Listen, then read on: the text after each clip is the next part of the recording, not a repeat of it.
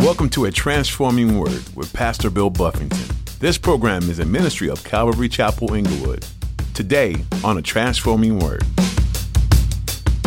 Even as you read through the Gospels, when you find the legalistic people, they were always in God's way.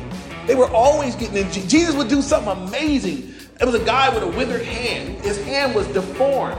And Jesus said, Hey, stretch forth your hand. And the guy stretched it. And it was healed. It was fixed. Perfect. And you know what the religious people said? The legalistic people said? It's a Sabbath day. You, you can't. You worked on the Sabbath. You you. They couldn't even appreciate the miracle because he did it on the Sabbath. Legalism holds us to worldly standards and distracts us from the mystery of the Holy Spirit. Are you too legalistic to miss the works of God? In today's edition of A Transforming Word, Pastor Bill talks about how the legalistic people got in the way of God. Tradition is baked into every aspect of life and religion, but the Holy Spirit does not operate in these traditions. We need to remind ourselves that the Holy Spirit works in ways that we cannot understand. So we cannot be so legalistic that the Holy Spirit is missed. Now, here's Pastor Bill in the book of Romans, chapter 20, for today's edition of A Transforming Word. We uh, study Romans chapter 14 this morning. Uh, God, as your word is living, it's powerful, and we ask that you would speak to us through your word. Lord, teach us, correct us, Lord, set us in line with you, God, as this chapter deals with uh, how we deal with one another and treating one another and prepares us for the judgment to come. God, I pray that you would help us to get the message of the chapter. We ask these things in Jesus' name. Everybody said, Amen. Amen. All right. For you guys that maybe have not been with us, you know, all the way through Romans, I want to kind of catch you up so you'll know where you jumped in at today.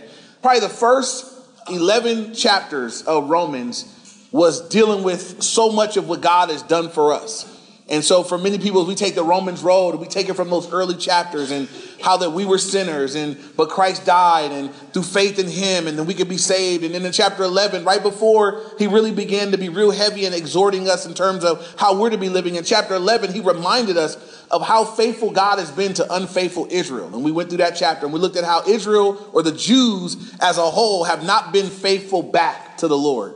For the most part, they've rejected Jesus, but how that God is still faithful to them. So it was an encouragement to us that in, in that chapter, that the gifts of callings of God are irrevocable, that if God's been faithful to them, how faithful he's going to be to those of us that have turned our hearts towards him. And it just kind of sets the believer in a place of hope. I got a relationship with a really gracious, faithful God. And then we turn the corner in chapter 12 and really through the end of the book, he's been telling us now how we should be living. And so in chapter 12, we were encouraged that we would, you know, not conform to the world, but be transformed by the renewing of our minds. And then with the last part of chapter 12 was all about how to treat one another and that we should leave place for wrath and not take revenge on each other and forgive other people. And uh, chapter 13, again, we went through that and we looked at dealing with the, the authorities. And for those of y'all that have problems with the police, go back and listen to Romans 13. We, we broke that down for us. So now in chapter 14, it's a, a reoccurring theme, something that seems to be an issue and a challenge for us that God's got to keep talking about it, and it's how we treat one another. And so it, we're going to deal with judging, not in the sense of, you know, condemning someone to hell, but the way Christians judge, the way the way spiritual people judge one another. And so maybe some of you guys have come from a more of a traditional religious background Maybe some of you guys have come from some real legalistic backgrounds. And then maybe some of you guys are like me, where you just come out of carnality, you came to Christ. So I didn't grow up going to church. So I, all the little churchy things I didn't know about, I just got saved. I went straight from, from the club and the party and the 40 and the weed. I went straight from that to church. And so it was all brand new to me. Some of you guys grew up and you got the girls couldn't wear pants and you couldn't wear lipsticks and you know all these different things. And so we get saved. We all came from different places. And what God's word should do is put us all on one accord. But how do people that feel differently about things get to be on one accord? How do we how do we still walk together even though I disagree with I don't I don't feel the same way about that thing that you do. I'm gonna say right up front that the issues that they were really having issues over back then because people got saved out of Judaism. So if you were a Jew, you kept the Sabbath and you didn't eat you know, unkosher food. You didn't eat bacon and crab leg and lobster tail and all that good stuff that we like to throw down on the day. You couldn't have no bacon burger. So if you were a Jew and you got saved And I'm a Gentile, so I've been eating bacon burgers. And I quite like them. As a matter of fact, I didn't learn how to smoke a pork butt and everything else. We get saved and we come together, and the Jew is looking at me like, You're not supposed to be eating that. And I'm looking at him like, What's wrong with you? Man, you need to eat this. You need to try this, you know? On the Sabbath day, the Saturday for them, the Jew was like, We don't do anything. And, and the Gentiles like, Every day is holy to me. I'm about to play some ball. And so there was divide. The church was now, this group was hating on this group and vice versa. These are the issues they were divided over. So let's jump in. Chapter 14, verse 1. It says, Receive one who is weak in the faith, but not to disputes over doubtful things. For one believes he may eat all things, but he who is weak eats only vegetables. Poor guy. Let not him who eats despise him who does not eat and let not him who does not eat judge him who eats, for God has received him. And so as we jump in here, he says, Look, first of all, he says, Receive the one who is weak. And I got to point out, the one that's weak, is he the one eating bacon or the one not eating it? The one that's not eating it, right? Always in scripture, the weak person is the religious one. The one that feels like there's these extra things I got to do to be right with God. That's the weaker person because it's not true. Notice that we're not dealing with sin issues here. The issues we're dealing with you could take them or leave them, and it wouldn't, it wouldn't matter in your walk with the Lord. Whether you worship on Saturday or Monday, to God doesn't matter. Rather you eat bacon or don't eat bacon, it doesn't really matter. But to the people, it mattered, and they were having issues over it. So know that we're not dealing with sin issues because some people be like, "See, but don't judge me," you know, because uh, you, you smoking weed and drinking forties. I'm, We're gonna talk about that. You know, this is not dealing with sin issues. These are dealing with some of those issues where it's like, if, if you don't mind, it's God haven't spoken against it. So let me give you some things in our culture that would kind of relate to these because these aren't necessarily our issues. We're not really stumbled for the most part.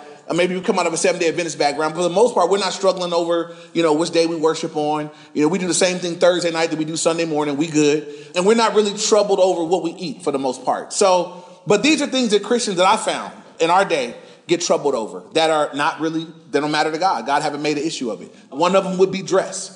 As you guys see, as you come here today, we're kind of a relaxed dress church. There are churches that feel like this is disrespectful. You got to, you, you should be dressed, you should give God your best. But that's something that people struggle with today. Another such issue, I think all the years that I did youth ministry, this seemed to be like, I got annoyed after a while. Tattoos. Tattoos. Can I get a tattoo? Is a tattoo a sin? And for you guys that were with us through our study of Leviticus, we know that there really isn't anything, God haven't spoken about that. It's, it's a non-issue. It's kind of something that if you want to get a tattoo, you know, that, that's kind of between you and the Lord. It's, I can't, I have parents coming to me wanting me to make it a God thing. Tell them that God said uh, right here. And I'm like, read that chapter. It says, don't tattoo your body for the dead. It was part of what they did in worshiping in the occult. Don't edge up the lining. It said, don't edge up your hair and don't shape up your beard. So if I can't get a tat, I can't edge. I don't edge up anyway, but you know, if I had a hair, you know, you can't edge up and you can't shape up, you know. So if I took that in context, it would be really easy to know that that's not talking about, that's not for us today, right? New Testament, it doesn't speak on it. But I have parents wanting me, can you make it, tell my, tell them that God said, I said, I can't tell them that because God didn't say, right? God doesn't tell him he can't get a tattoo. So I would tell the kid, like right now, as you're under your parents' authority, God told you to honor your mom and dad. So, in honoring them and obeying them, you shouldn't do it right now. But when you grow up and you're grown, I really can't make that a God thing. And that's just something as parents we got to be careful about because we could have an issue with something. I don't like tattoos. And then we could put it off on our kids as a, a God thing. But when they grow up and realize that you've been lying on God, you'll hurt their faith. They'll grow up and think, what else did you lie about? What else was I told I couldn't do, but the Bible don't really say I can't do. And kids, he stumbled over that. So as parents, we gotta, if I'm gonna tell you I don't like it, you can't do it because I don't like it, then I'm gonna put that, that's on me, not on God. God don't say nothing about it, but I said no. You know, so I'm gonna go ahead and take the heat so you know that where it's coming from. But be careful as parents. Those are some of the religious things that people get jumped up in today. How we dress, can I get a tattoo? Can you do your hair like thus and so and whatnot? And and this is what ends up happening, right? If I'm on the team that says, yeah, you can do it, I got liberty, then I'm looking at the person that don't. And I'm saying, like, man, what's wrong with you? And there's a division in the body of Christ. I kind of look down on you. And if I'm over on this team where I don't do it, this is kind of the worst place to be. When I don't do something that really down deep, I, I really want to do, but I don't do it because I think it's holier if I don't do it, I really have a hard time watching you do it. I can't stand to watch you eat them ribs right now. It's really making me sick. And so then the body of Christ is divided. And one thing God wants you guys is us united. Everybody here that has a family, I got four kids. I love to see my kids loving on each other. It, it blesses me. You don't like to see your kids fighting and divided. It grieves your heart. And so we've been made in the likeness of God. It grieves his heart when he sees his kids down here fighting over little pill stuff that he don't even care about. And we throwing his name in the mud doing it. So this all that we're going to look at right now is to teach us and to help us not to be dividing over non-essential things. There's a great quote. If you write notes, you can write this quote down. It says this, in essentials, so things that are essential to your Christian faith, like if you don't believe this, you're going to hell. In essentials, there should be unity right? We should be unified in the essentials. Jesus died on the cross for our sins, rose from the grave. Those are essentials. If you don't believe that, you're not going to heaven. We're not going to give room in that area. In essentials, unity. In non essentials, liberty. So when there's a non-essential, a tattoo, or how you want to wear your hair or whatever, liberty. You got freedom to do it your way. I got freedom to do it my way, and we can love each other as we go. In non-essentials, liberty. But the third one, probably the most important, in all things, charity which is the old King James word for love. In all things, charity, love. So, in essentials, unity, and non essentials, liberty, but in everything, love. We got to love each other. Amen? Amen? And so, moving on now. So, back to the little chunk here, it says, verse 3 Let not him who eats despise him who does not eat, and let not him who does not eat judge him who eats, for God has received him. Notice when it says God has received them, we know these are both believers, right? This hasn't kept them from God receiving them. So we know these aren't salvation issues. But notice the attitude difference. Let not him who eats despise, right? Because I'm eating it, I'm despising. I look down upon you because you're not partaking with me. So in my heart, I despise you. I look down upon you. But then let not him who does not eat judge. The one that doesn't eat becomes legalistic. I'm judging you because you're doing what I don't do. And so notice the difference of the people. Those that are walking in liberty can despise someone that's maybe not mature to the place where they understand they can. And someone that's doing it, someone that's in over here, I'm judging you because you're doing what I can't do. And so, but notice that in both cases, these are people that God has received. God has received them. Look at verse 4. Who are you to judge another's servants? To his own master he stands or falls. Indeed, he will be made to stand, for God is able to make him to stand. And we're reminded here is like, I, I can't busy myself judging you on some non essentials. I got my own junk to deal with. And if I can remind all of us, when we get into the Word of God, primarily the Word of God is to be a mirror. James says, when every man looks into the natural law of liberty, it's like a man observing his face in a mirror. And he says it, and he walks away, sees what kind of man he is, and he walks away and quickly forgets. And the ideal is this when I look into the word, God is showing me how I'm doing. Everybody here, for the most part, probably looked in the mirror this morning, some longer than others, ladies. You know, and, and you, the time in the mirror is spent making sure that when I put my mirror away, I want to agree that I like what I see. And so you're fixing what's not right, and, you know, whatever you painting it and fixing it and cleaning it and wiping eyes and whatever you got to do. But the mirror is how you judge that, okay, now I'm good. I can go where I got to do, whatever. The word of God is that to us. We look into the word of God and we see sometimes God is affirming us. I'm reading the word and I'm saying, that's what I'm doing. God says, that's right. Good job. Keep it up. You're on the right track. It's affirming me. I walk away encouraged that I'm in the right way and I'm going to keep going the right way. Sometimes you look into the word of God and it's a mirror and it's showing you like, wow, I do that and I'm not supposed to do that. That's not Christ. I got to take that off before I get out the mirror, right? It's supposed to change me. And I often tell people this the word is a mirror, not a microscope. It's a mirror for me to deal with me not a microscope to put you under and be dealing with you. Primarily, we come to the word to be transformed. I need to be changed. Like I'm still a work in progress. God is still working on me. This doesn't mean that we never speak to one another, exhort one another, challenge one another in the word. If we see somebody slipping, sinning, that we don't speak up on it. We do all those things. That's what the Bible talks about. But I'm not primarily in the book figuring out how to put you down. I don't know. I don't think it's right that they do that, and I don't get to do that. And you know, there's some things that I don't get to do because I'm weak, that are not necessarily a sin. So I got to be careful about putting those things off on other people. Right? The time I spent out in the world weakened me. So there are weaknesses that I have that they've affected my life. There's some things that I can't really play around with that. Somebody else may be able to play around there, no problem. But for me, I can't play with that. I'll be sinning. I'll be in a bad place quick. And so for me, in my weakness, there are things that I, I have to abstain completely from these things. Not a sin. I can't stick it on you because it's my issue. I can't say, well, since I can't, nobody can. Sin for everybody then, you know? it's a sin if God calls it a sin. If it's not a sin, it's not a sin. And so we want to be careful that we're primarily, and we're going to learn as we go, that we're to walk in love with one another. But we do want to be cautious about ourselves. Right, God? I'm, I'm, i want to be right with God. And that's what we're going to come down to. Reminder that we're all going to stand before the judgment seat of Christ at one point. Look at verse 5. Now he goes on from the food issue, because that was one of their challenges. And now he's going to deal with the issue of when we worship. And so look at verse 5. One person esteems one day above another, another esteems every day alike. Let each one be fully convinced in his own mind. He who observes the day observes it to the Lord. He who does not observe the day to the Lord, he does not observe it. He who eats, eats to the Lord. He who gives God thanks, uh, for he gives God thanks. And he who does not eat to the Lord, he does not eat and gives God thanks. For none of us lives to himself, and no one dies to himself. For if we live, we live to the Lord, and if we die, we die to the Lord. Therefore, whether we live or die, we are the Lord's. So back up here to the day.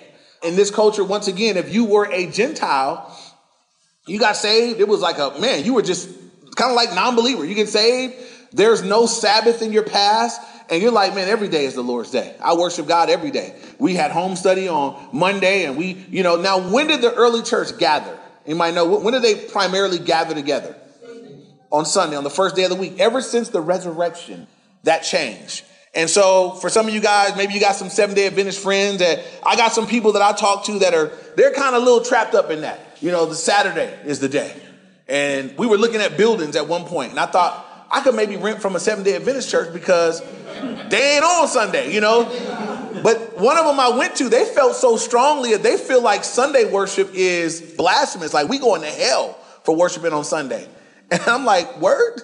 I worshiped on Monday, on Wednesday, on Thursday. I mean, if, if, I worship Saturday too. I mean, I got extra days. But anyway, I just want to give you these verses in case maybe you have some friends that you might need to, you need to know for yourself first. And so these are some things. In the New Testament, Sunday or the Lord's Day was the day Jesus resurrected, Sunday. Write down Luke 24, 1 through 9, and you can read that there.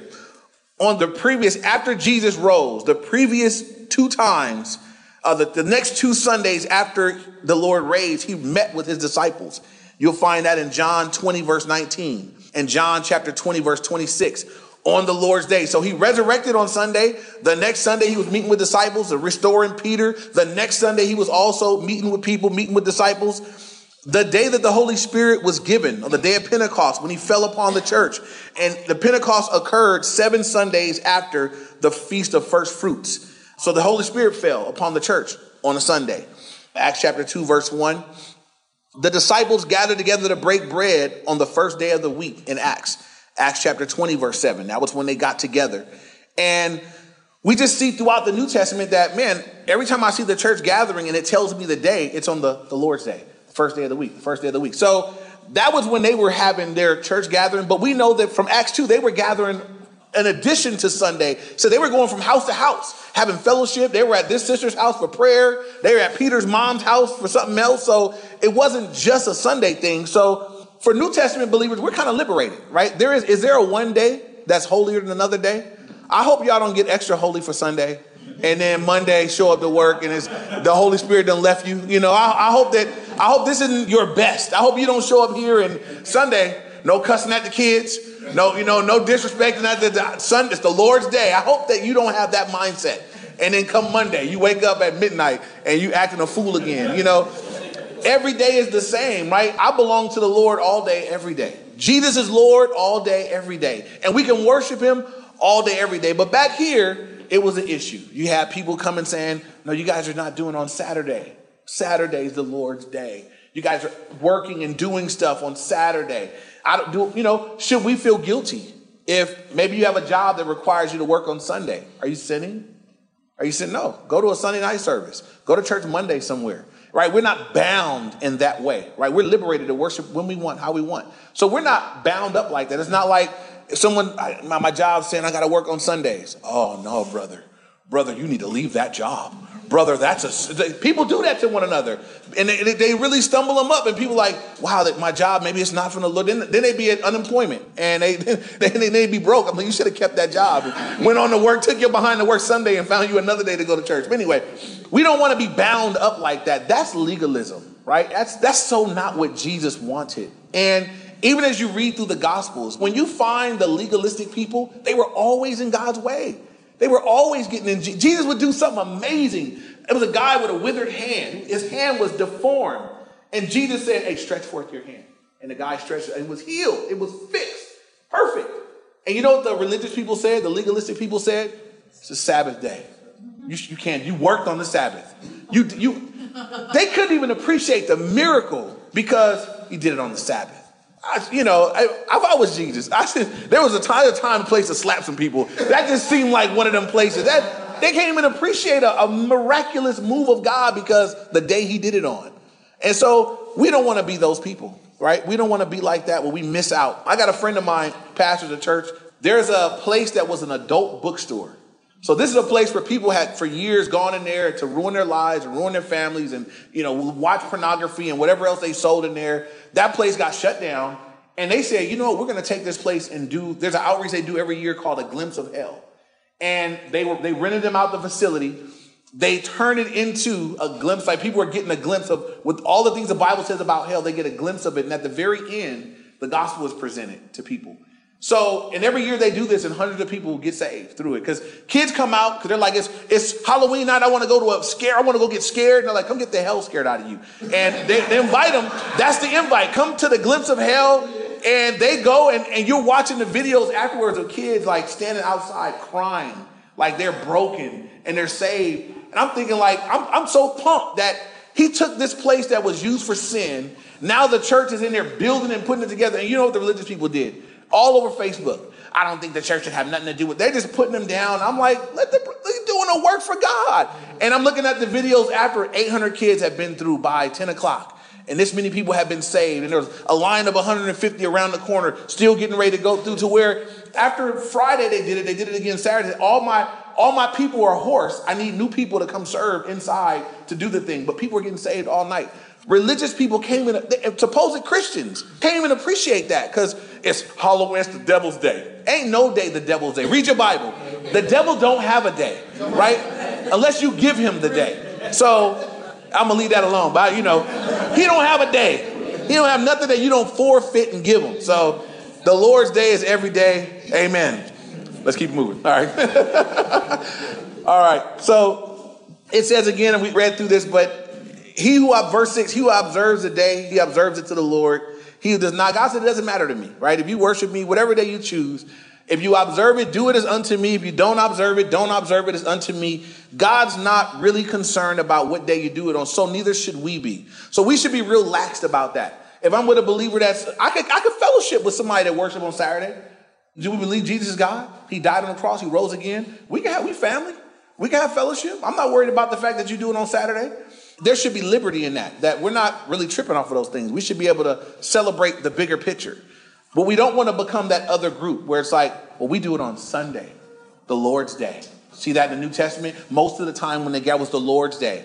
You missed it by a day. I don't, I'm not going to be that guy. I recognize that that's when they were doing it, but I'm not going to be the guy saying that because of that now, because he didn't command us to do it on the Lord's Day. New Testament got liberty. I can do it on Sunday, Monday, Tuesday, seven days a week. We can do this.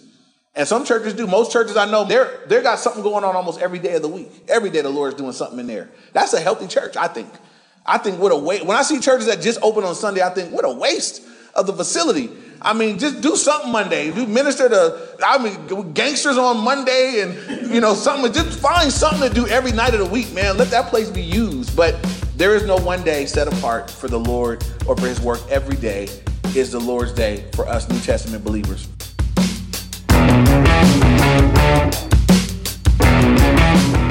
Do you ever start thinking about God's immense love for you and get lost in the amazement? He loved us enough to send his son to die in our place. But Paul, in his letter to the Romans, takes it even a step further when he says, But God shows his love for us in that while we were still sinners, Christ died for us. God didn't look at humanity and think we were doing such a great job on our own. He looked at us and saw that we were broken sinners, lost in rebellion, and He loved us anyway. If you haven't yet made the decision to follow Him, know that He is looking at you and loving you. He loves you just the way you are today. If you like to learn what it means to follow him, you can call or text us at 310 245 4811. We love to walk you through the story of what God has done to offer you salvation. Once again, that phone number is 310 245 4811. You've been listening to Pastor Bill Buffington on A Transforming Word. Pastor Bill is working his way through the book of Romans in this series, a book filled with wisdom and instructions for life. If you missed a message and want to go back, you can find all our messages on our website, calvaryinglewood.org. That's calvaryinglewood.org. Look under the media tab for links to YouTube and our mobile app. You can also find us on Facebook and Instagram. We look forward to connecting with you again. Meet us right here next time for another great message on a transforming word.